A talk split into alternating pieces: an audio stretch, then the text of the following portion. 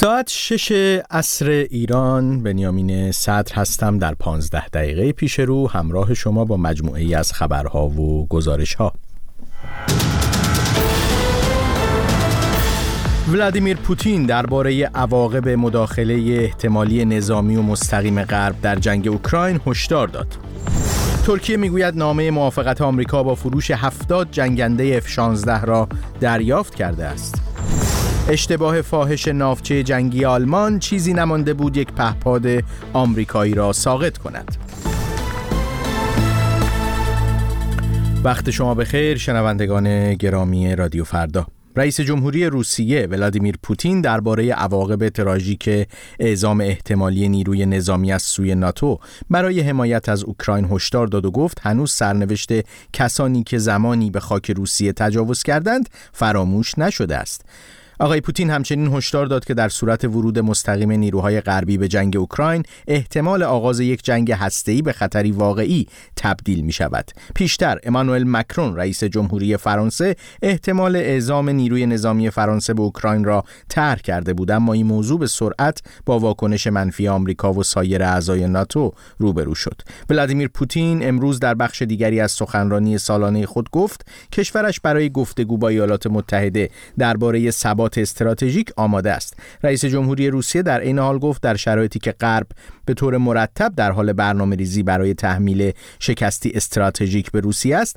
پیگیری چنین گفتگوهایی قطعا آسان نیست.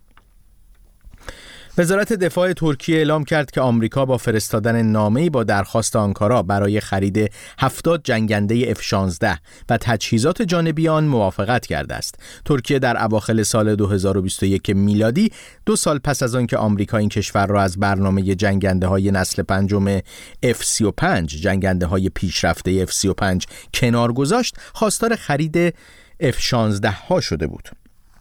واشنگتن سرانجام پس از رایزنی های فشرده و به دنبال موافقت ترکیه و رجب طیب اردوغان با پیوستن سوئد به پیمان ناتو با خواسته آنکارا موافقت کرد. ارزش این قرارداد حدود 23 میلیارد دلار برآورد شده است.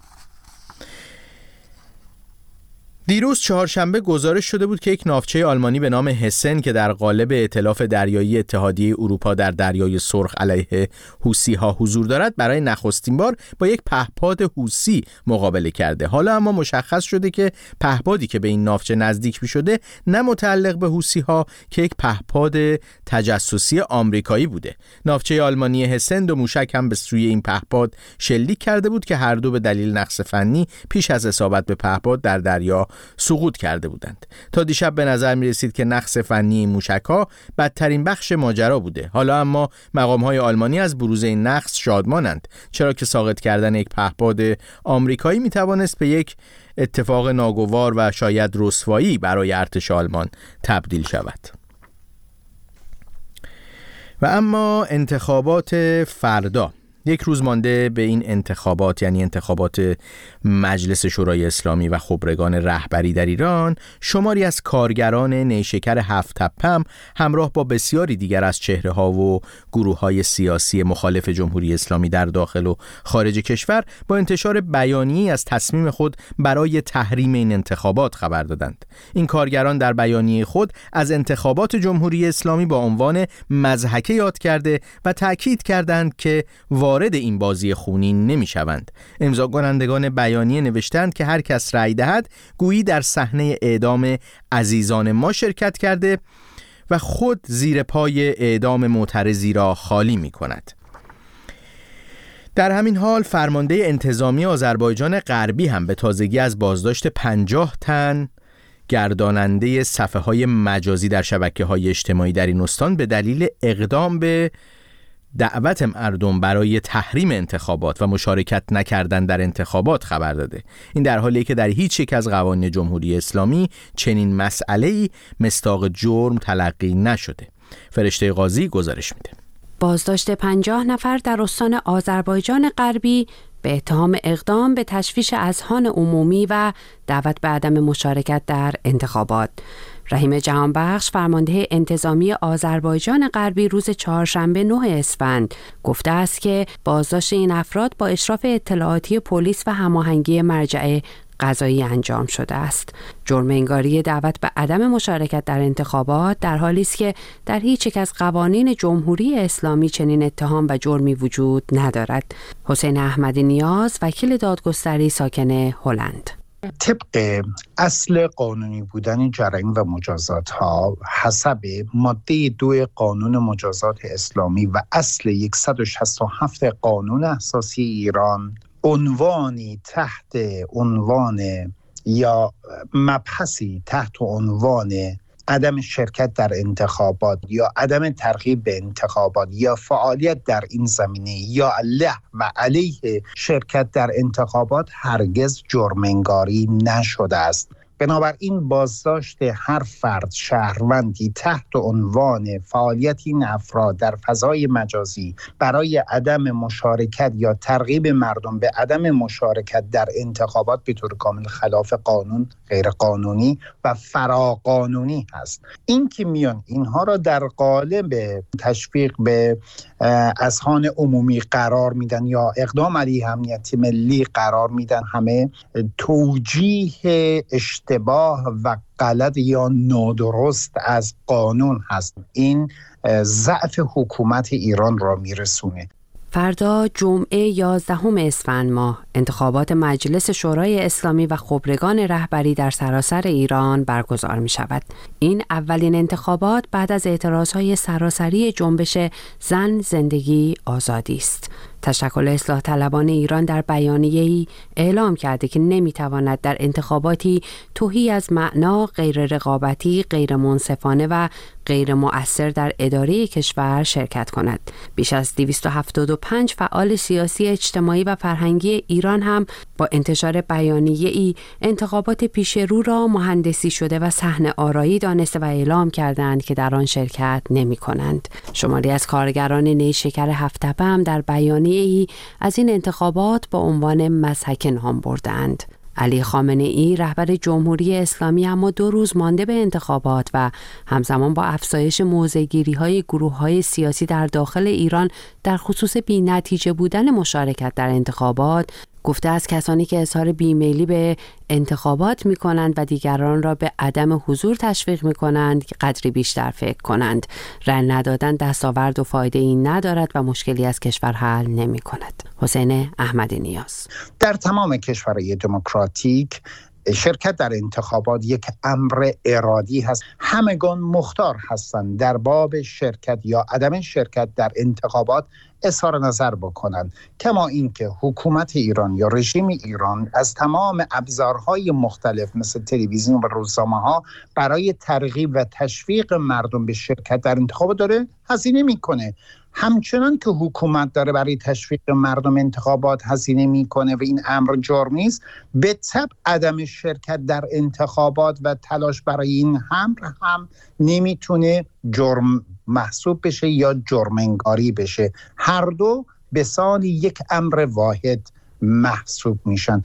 هادیه تهان نظیف سخنگوی شورای نگهبان هم گفته است که مجازاتی برای رأی ندادن در نظر گرفته نشده و به گفته او برخلاف برخی کشورها در ایران رأی دادن اجباری نیست. رئیس دفتر حسن روحانی رئیس جمهور سابق ایران گفته است که بر اساس نظرسنجی ها آمار مشارکت در انتخابات جمعه پایین خواهد بود.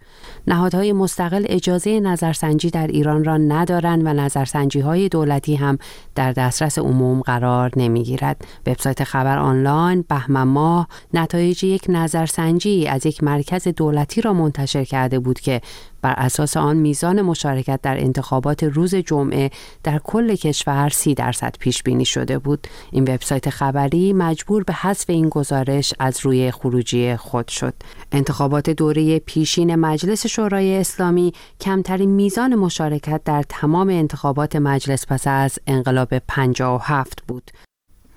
خب همطوری که در این گزارش شنیدید فرمانده انتظامی آذربایجان غربی چهارشنبه دیروز از بازداشت پنجاه نفر از گرداننده های صفحه های مجازی در شبکه های اجتماعی در استان اردبیل به دلیل اونچه تشویق مردم به تحریم انتخابات و مشارکت نکردن در این انتخابات عنوان شده خبر داده.